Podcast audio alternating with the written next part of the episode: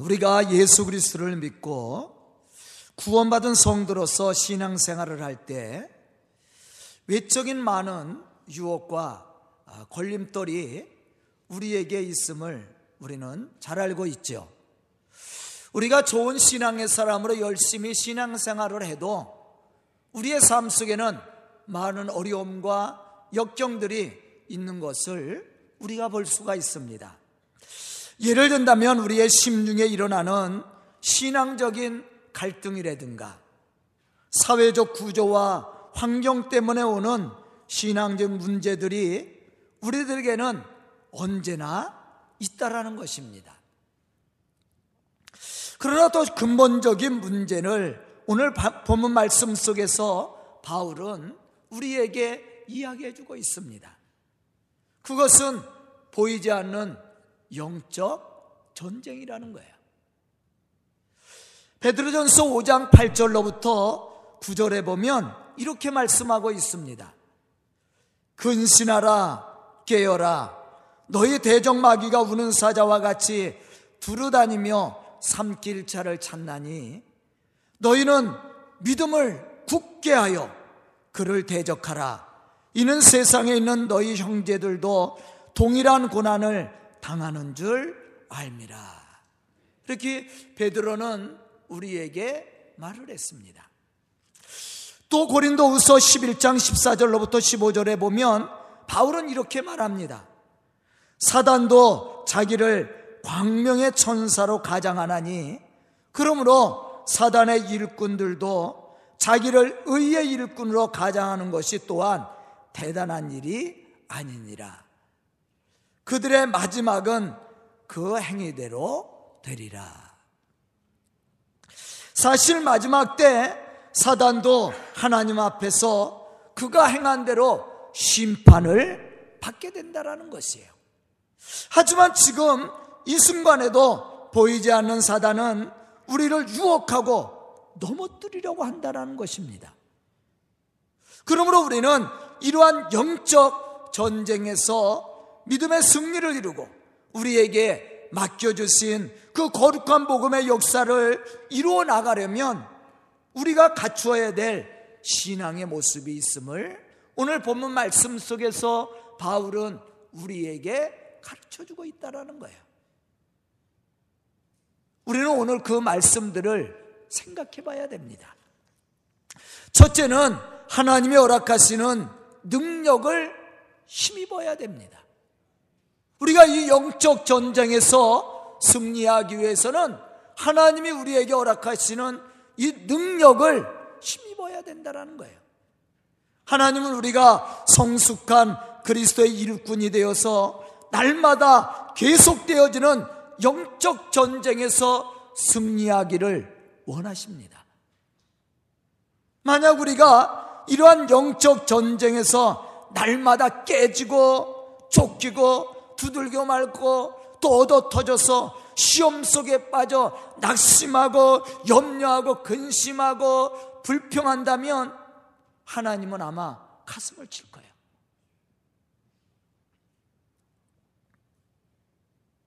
우리 자녀들이 매일 깨지고 세상의 삶 속에서 실패하고 낙심한 모습으로 넘어져 있다면 부모된 우리 입장에서 어떤 마음을 들겠습니까? 속상하지 않아요? 저도 우리 성도들이 믿음의 승리자가 되어서 늘 하나님 앞에 감사하고 영광을 돌린다면 저에게 기쁨입니다. 우리 성도들이 아 좋은 집으로 이사 가면 제가 속 아파야겠어요? 얼마나 행복한 일이야.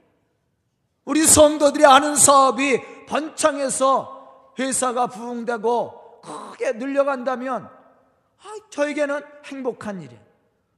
우리 청년들이, 우리 자녀들이 좋은 학교 들어가고 그들이 꿈을 실현해 간다면 그거보다 행복한 일이 어디 있어요? 그런데 매일 안 되고 실패하고 좌절하고 쓰러져 있고 매일 불평이나 하고 인상이나 쓰고 있고 괴로워한다면 그건 속상한 일입니다. 우리들도 마찬가지야.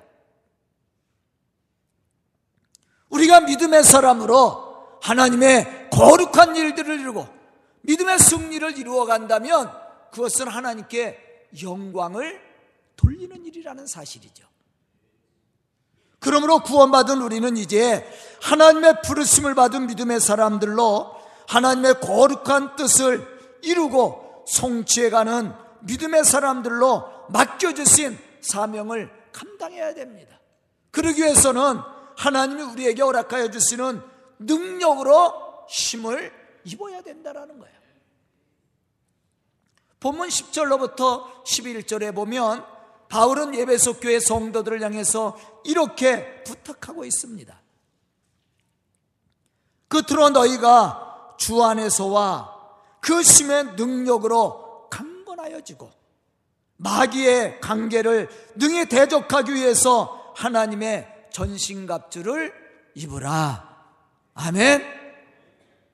여기서 주 안에서와 그 심의 능력으로 강건하여지라는 말은 모든 심의 근원이 바로 하나님께 있음을 우리에게 가르쳐 주는 거예요.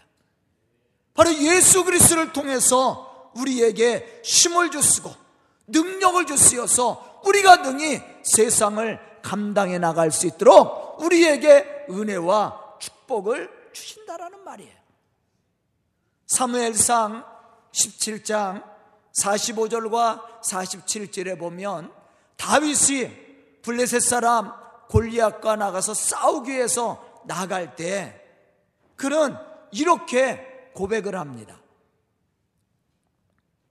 다윗이 블레셋 사람에게 이르되 너는 칼과 창과 단창으로 내게 나오거니와 나는 망군의 여호와의 이름 곧 내가 모욕하는 이스라엘 군대의 하나님의 이름을 가지고 내가 가노라. 또 여호와의 구원이 칼과 창에 있지 아니함을 이 무리에게 알게 하리라. 전쟁은 하나님께 속한 것이니 그가 너희를 우리 손에 넘기시리라. 아멘. 이 말씀을 보면 다윗이 무엇을 고백하고 있는지를 우리가 생각해 봐야 됩니다. 다윗은 다윗의 승리는 세상의 힘이나 육적인 능력에 의해서 이루어진, 것, 이루어진 것이 아니었다라는 사실이죠. 너는 칼과 창과 단창을 가지고 내게 나오거니와 그렇게 다윗은 골리앗을 향해서 이야기했습니다.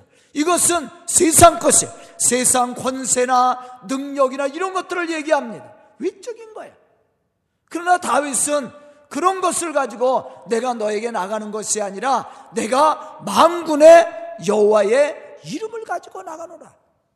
네가 모욕하는 이스라엘 군대의 하나님의 이름을 가지고 나가노라.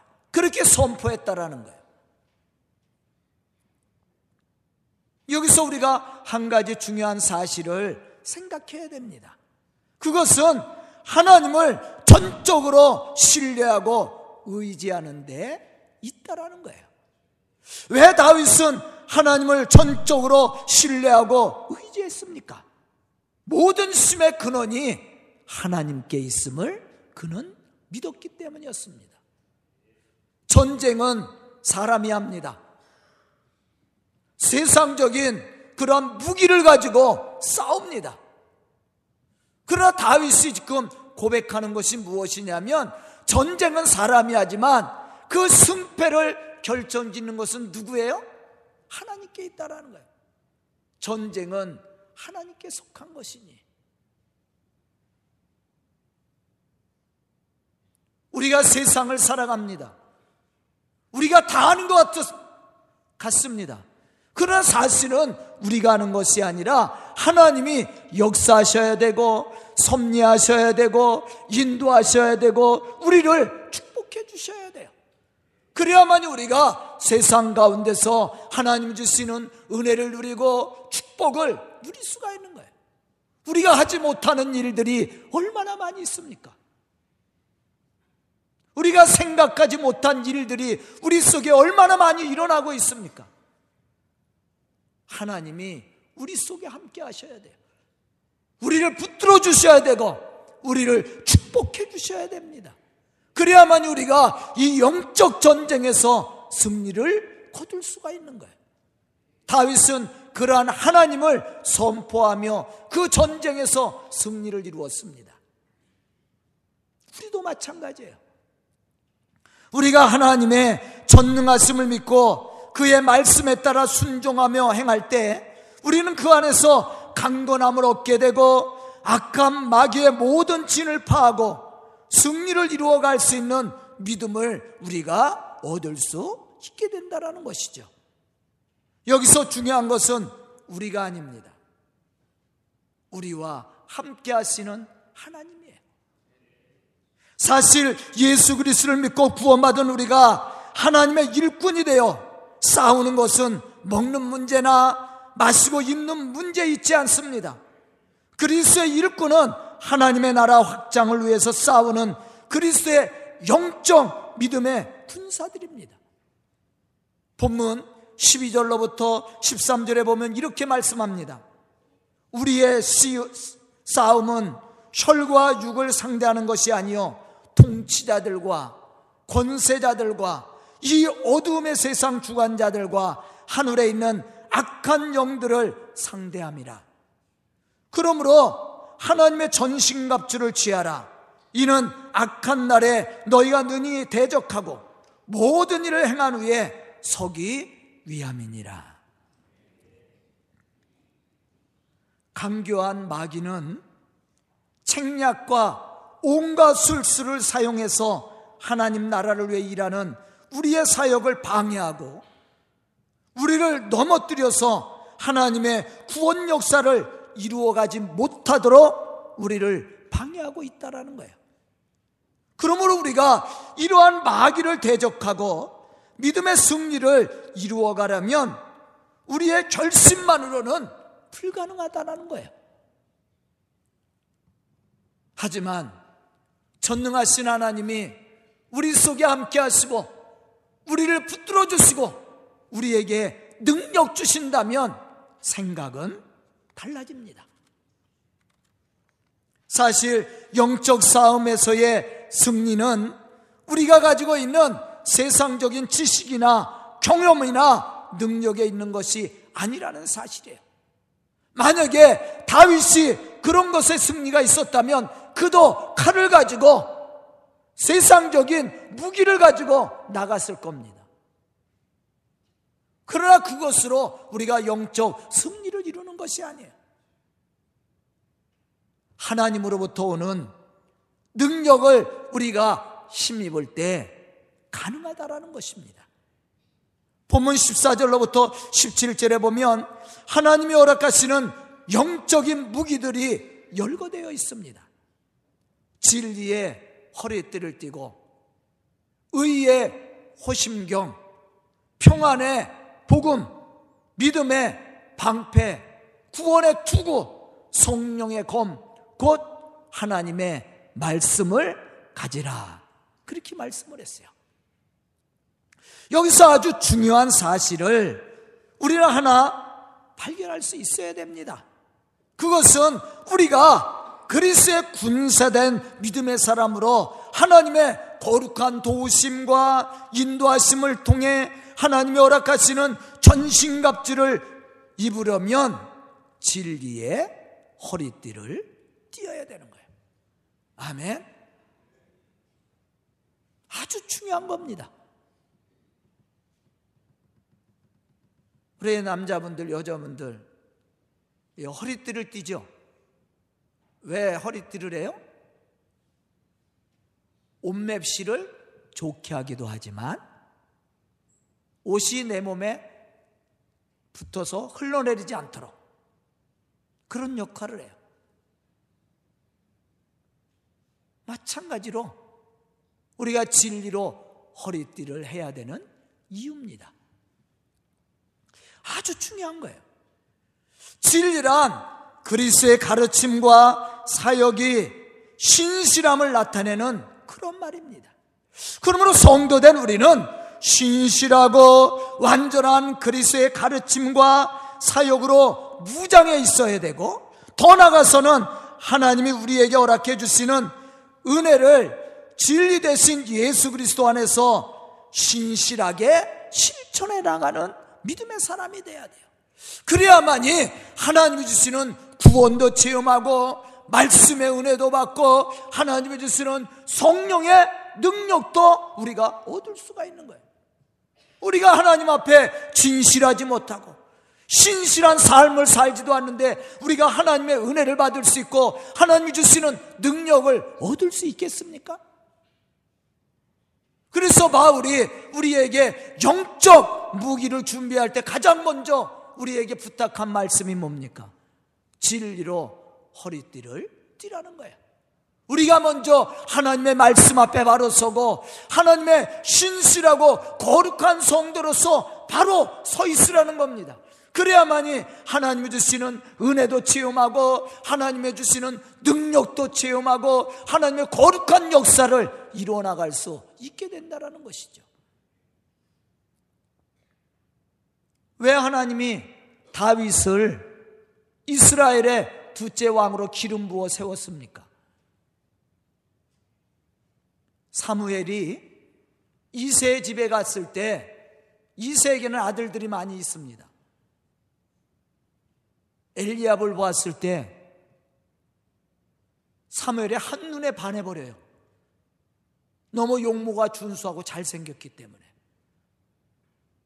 아, 이 사람이 바로 하나님이 세운 그 사람이구나. 그를 통해서 기름 부어 세우려고 했을 때 하나님이 사무엘을 멈추게 하지요. 그리고 누구를 기름 부어 세웁니까? 들에서 양을 치고 있었던 다윗을 기름 부어 세워요.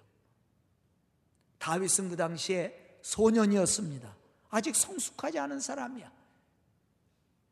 아무리 잘생겨도요, 들에서 양을 치다 들어오면 깨제지하고 별로 멋지게 안 보여요. 안 그래요? 여러분들 들에서 양을 며칠 동안 치다가 돌아와 봐. 세수도 못하고 옷차림도 냄새나고 머리도 흐트러지고 그런데 두 번째 사무엘이 다윗을 봤을 때 또 반하죠. 그때는 무엇을 본 거예요? 외모를 본 게 아니야. 그의 중심을 봤다 그랬어요.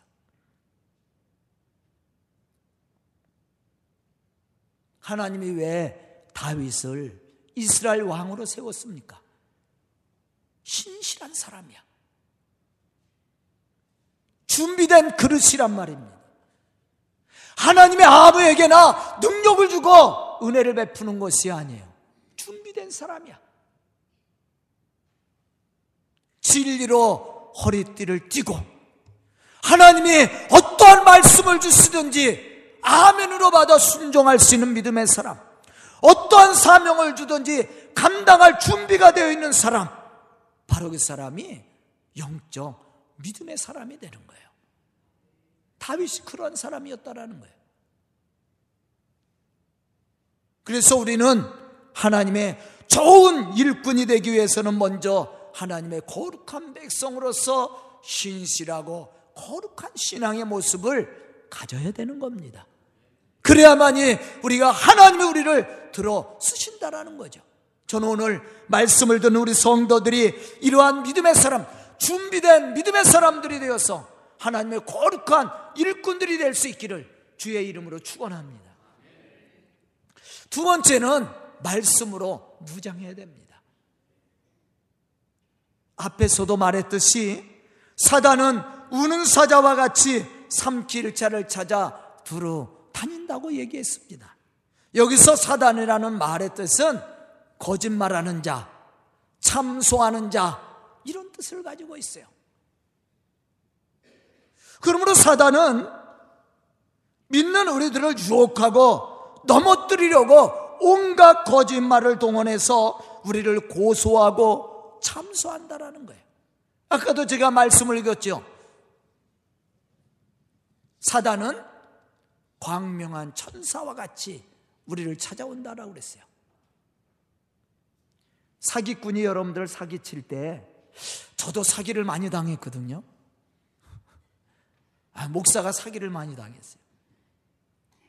근데 그럴 수밖에 없어요. 교회 와서 등록하고 성도로 아, 나오겠다고 나오는데 그리고 와서 어려운 얘기를 하는 거야. 지금은 안 줘요. 예전에 제가 많이 당했습니다. 아, 목사님, 제가 등록하고 열심히 나올 때, 근데 내 가정이 어려워요.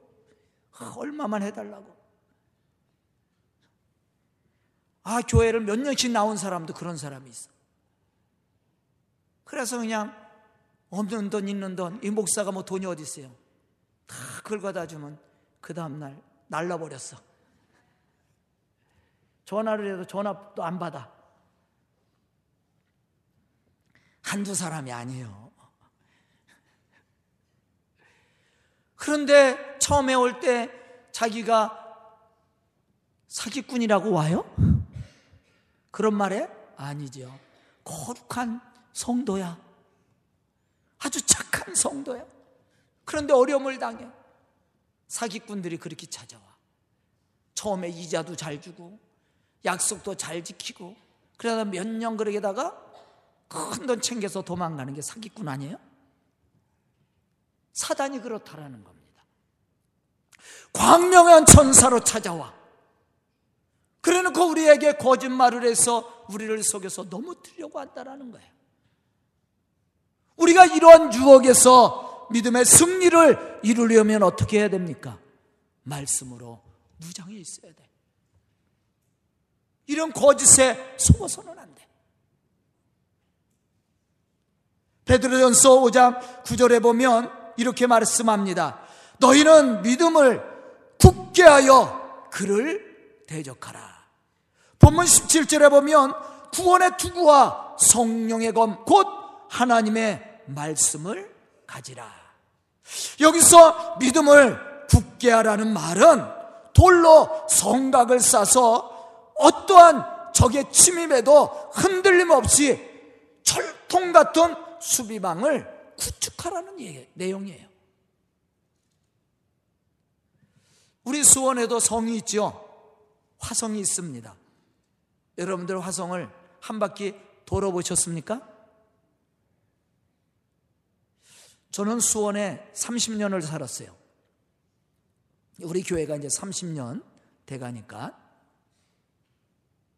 그런데 수원 이 화성을 한 바퀴 돈 적은 두 번밖에 없어요. 30년 동안. 그것도 한 20년 지나서 한 바퀴 돌았어. 처음으로. 매일 가면서 보고 지나가고 했지만 한 바퀴 돈 적은 딱 두 번 있습니다. 그런데 여러분도 화성을 보면 뭘로 되어 있어요? 돌로 되어 있습니다. 우리 선조들이 얼마나 지혜로워요? 돌을 아주 멋지게 깎았어요. 그냥 네모난 돌을 착착 올린 것이 아니에요. 여러분도 화성을 보면 그냥 바위를 갖다가 깎았는데 뭐 기역자 모양으로도 깎고 뭐 니을자 모양으로도 깎고 뭐 디귿자 모양으로도 깎고 그래서 끼워 맞춘 거예요. 여러분들 화성 보셨죠? 얼마나 정교하게 맞췄는지 몰라. 튼튼하게. 그리고 위에는 조금 더 튀어나오게 하고 또 활을 쏠 수 있도록 창으로 찌를 수 있도록 성벽에 올라오는 사람을 이렇게 비스듬히 한 30도 45도로 밑으로 적은 못 찌르잖아 밑에서 기름을 분대나 돌을 떨어진다나 활을 쏜다든가 창을 찌를 수 있도록 성벽에 못 올라올 수 있도록 아주 정교하게 만들었어요. 왜 그렇습니까? 적의 침입을 방어하기 위해서 철벽 같은 성을 쌓은 거예요. 여기서 믿음을 굳건하게 하라는 말이 그런 뜻이에요. 본문 16절에 보면 이런 사실에 대해 말씀해 주고 있습니다.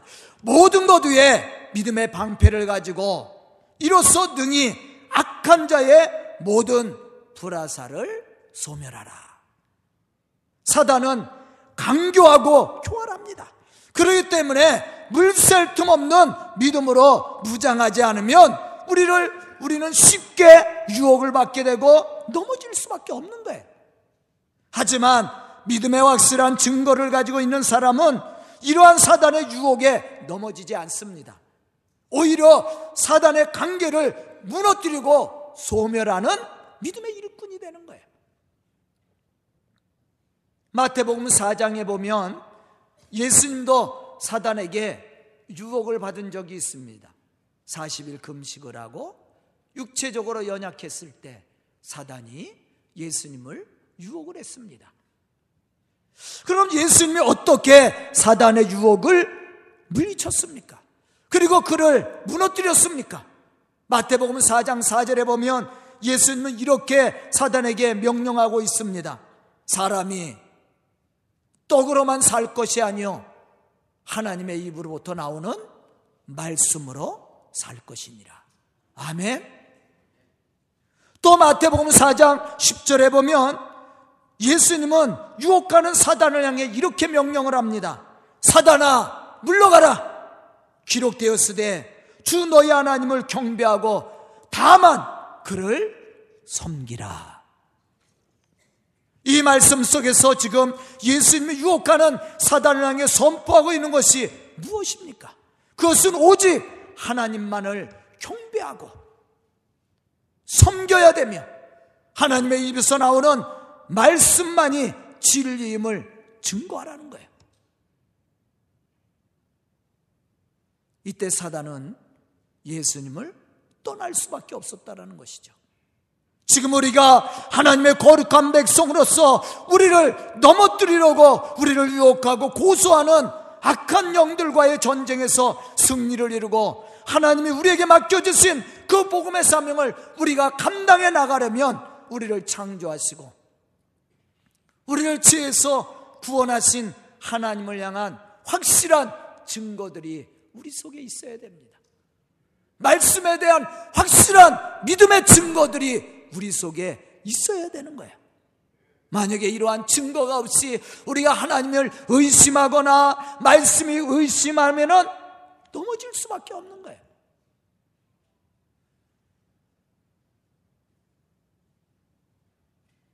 만약 우리의 삶에 이러한 믿음과 말씀의 열매가 없다면 우리는 사단의 유혹을 받을 수밖에 없고 사단의 고소를 이겨낼 수가 없게 된다라는 것입니다.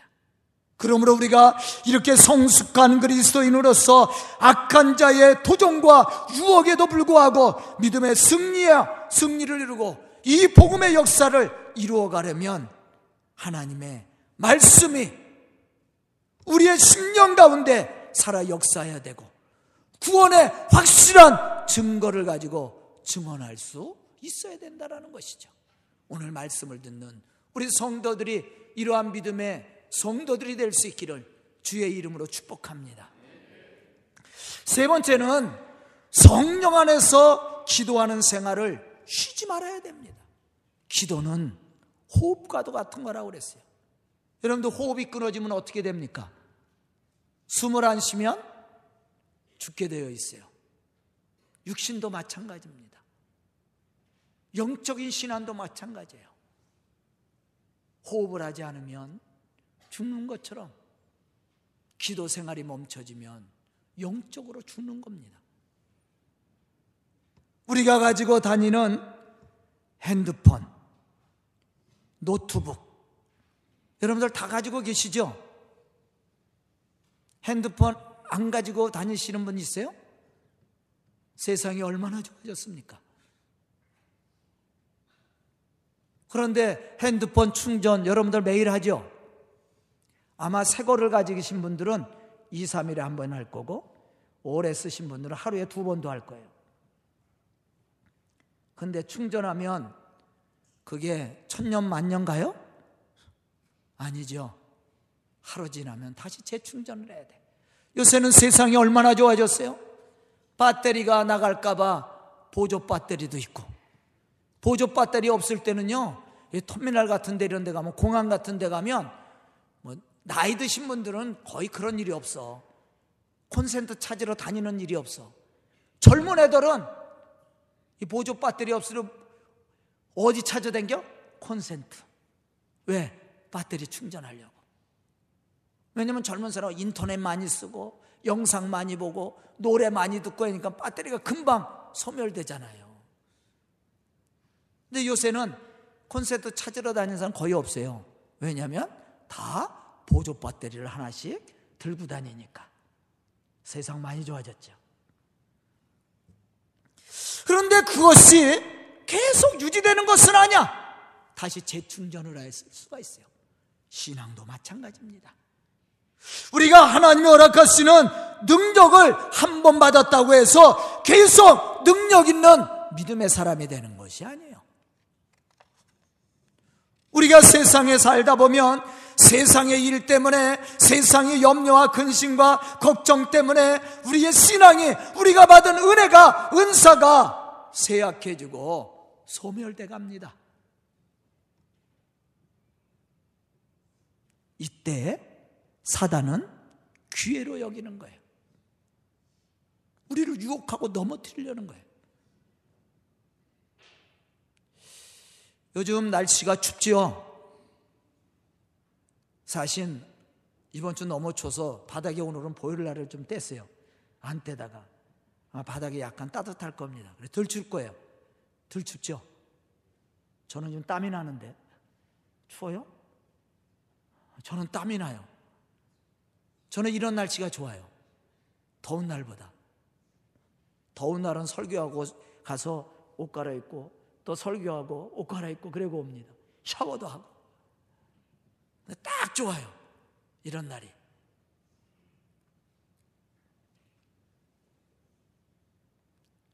그런데 날씨가 추워지면 사람의 체력이 떨어집니다. 체력이 떨어지면 뭐가 우리 몸에 침입을 해와요? 바이러스가 감기도 오고 대상포진도 찾아오고 몸이 건강하면 절대 감기도 몸에 들어오지 않습니다. 몸이 건강하고 튼튼하면요 대상포진도 오지 않아요. 그런데 몸이 약해지면 이런 것들이 우리 몸에 들어와서 문제를 일으켜 병을 일으켜요. 그렇기 때문에 우리가 항상 건강을 유지해야 되고 체온을 유지해야 되고 체력을 유지해야 돼. 아멘. 그래야 질병도 이길 수 있어요. 마찬가지로 우리가 영적 믿음의 사람으로 이러한 사단의 유혹과 세상의 유혹에서 우리가 믿음의 사람으로 승리하기 위해서는요, 영적으로 깨어 있어야 되는 거예요. 영적 무장을 하고 있어야 돼. 기도 생활을 쉬어서는 안 돼요. 늘 깨서 기도하고 예배를 통해서 말씀을 듣고 말씀의 무장을 통해서 하나 주시는 은혜를 체험하고 성령이 주시는 은혜와 감동을 가지고 우리가 살아가야 됩니다. 그래야만이 이러한 사단의 유혹도 이기고 또 우리가 믿음의 승리자로 하나님의 거룩한 역사를 이루어갈 수가 있는 거예요. 그런데 우리가 이러한 영적인 신앙을 잃어버리고 낙심하고 좌절하고 불평하고 원망하면 누가 찾아와요? 사단이 찾아와. 그래서 우리를 자꾸 유혹해서 넘어뜨리고 실망하게 만들고 불평하게 만들고 근심하게 만들고 남을 비판하게 만들고 그래서 넘어지도록 만든다는 아예 초기에 우리가 그런 것을 예배해야 돼, 준비해야 돼. 그러기 위해서는 굳건한 믿음을 가져야 돼요. 영적인 신앙을 유지해야 됩니다. 그러기 위해서는 늘 깨어서 기도하고 말씀으로 무장하고 하나님이 주시는 성령의 은혜로 충만해야 되는 거예요. 본문 18절에 보면 이러한 사실에 대해 말씀해 주고 있습니다. 모든 기도와 간구로 하되 항상 성령 안에서 기도하고 이를 위하여 깨어 구하기를 항상 힘쓰며 특히 누구를 위해서 여러 성도들을 위해서 구하라 중보 기도죠. 우리가 합심하여 서로를 위해서 중보하며 기도하는 거예요. 한두 번 하는 것이 아니라 항상 깨어서 항상 깨어서 기도하라는. 누구의 도움을 받아야 된다고 그랬어요? 성령의 인도하심을 따라. 희미한 불빛을 붙잡고 매달리는 것처럼 기도는 희미해 보이고 무기력해 보이지만 기도가 하나님과 우리 사이를 연결해 줄 때 이 영적 통로가 열리는 거예요. 그래서 하나님이 주시는 능력을 얻게 되고 하나님의 역사하심을 우리가 체험할 수 있게 합니다. 그래서 기도가 중요한 거예요. 저는 오늘 말씀을 듣는 우리 성도들이 이와 같이 영적 믿음의 사람들이 되어서 어떠한 사탄의 유혹에도 흔들림이 없이 맡겨주신 이 복음의 사명을 감당해 나감으로 하나님의 구원을 이루어갈 수 있기를 주의 이름으로 축원합니다. 기도드리겠습니다. 은혜로우신 아버지 하나님 감사와 찬송을 드립니다. 이 시간 말씀을 듣고 결단한 우리 성도들 믿음의 사람으로 부끄럽지 않도록 인도해 주시고 사단의 어떠한 유혹에도 흔들림이 없이 견고한 믿음의 믿음의 사람들이 되어 주의 거룩한 역사들을 이루어 나갈 수 있도록 축복하여 주시옵소서. 우리 성도들을 통해 교회가 부흥케 해 주시고 주의 놀라운 역사를 함께 이루어갈 수 있도록 축복하여 주시옵소서. 예수님의 이름 받들어 축복하며 기도드리옵나이다. 아멘.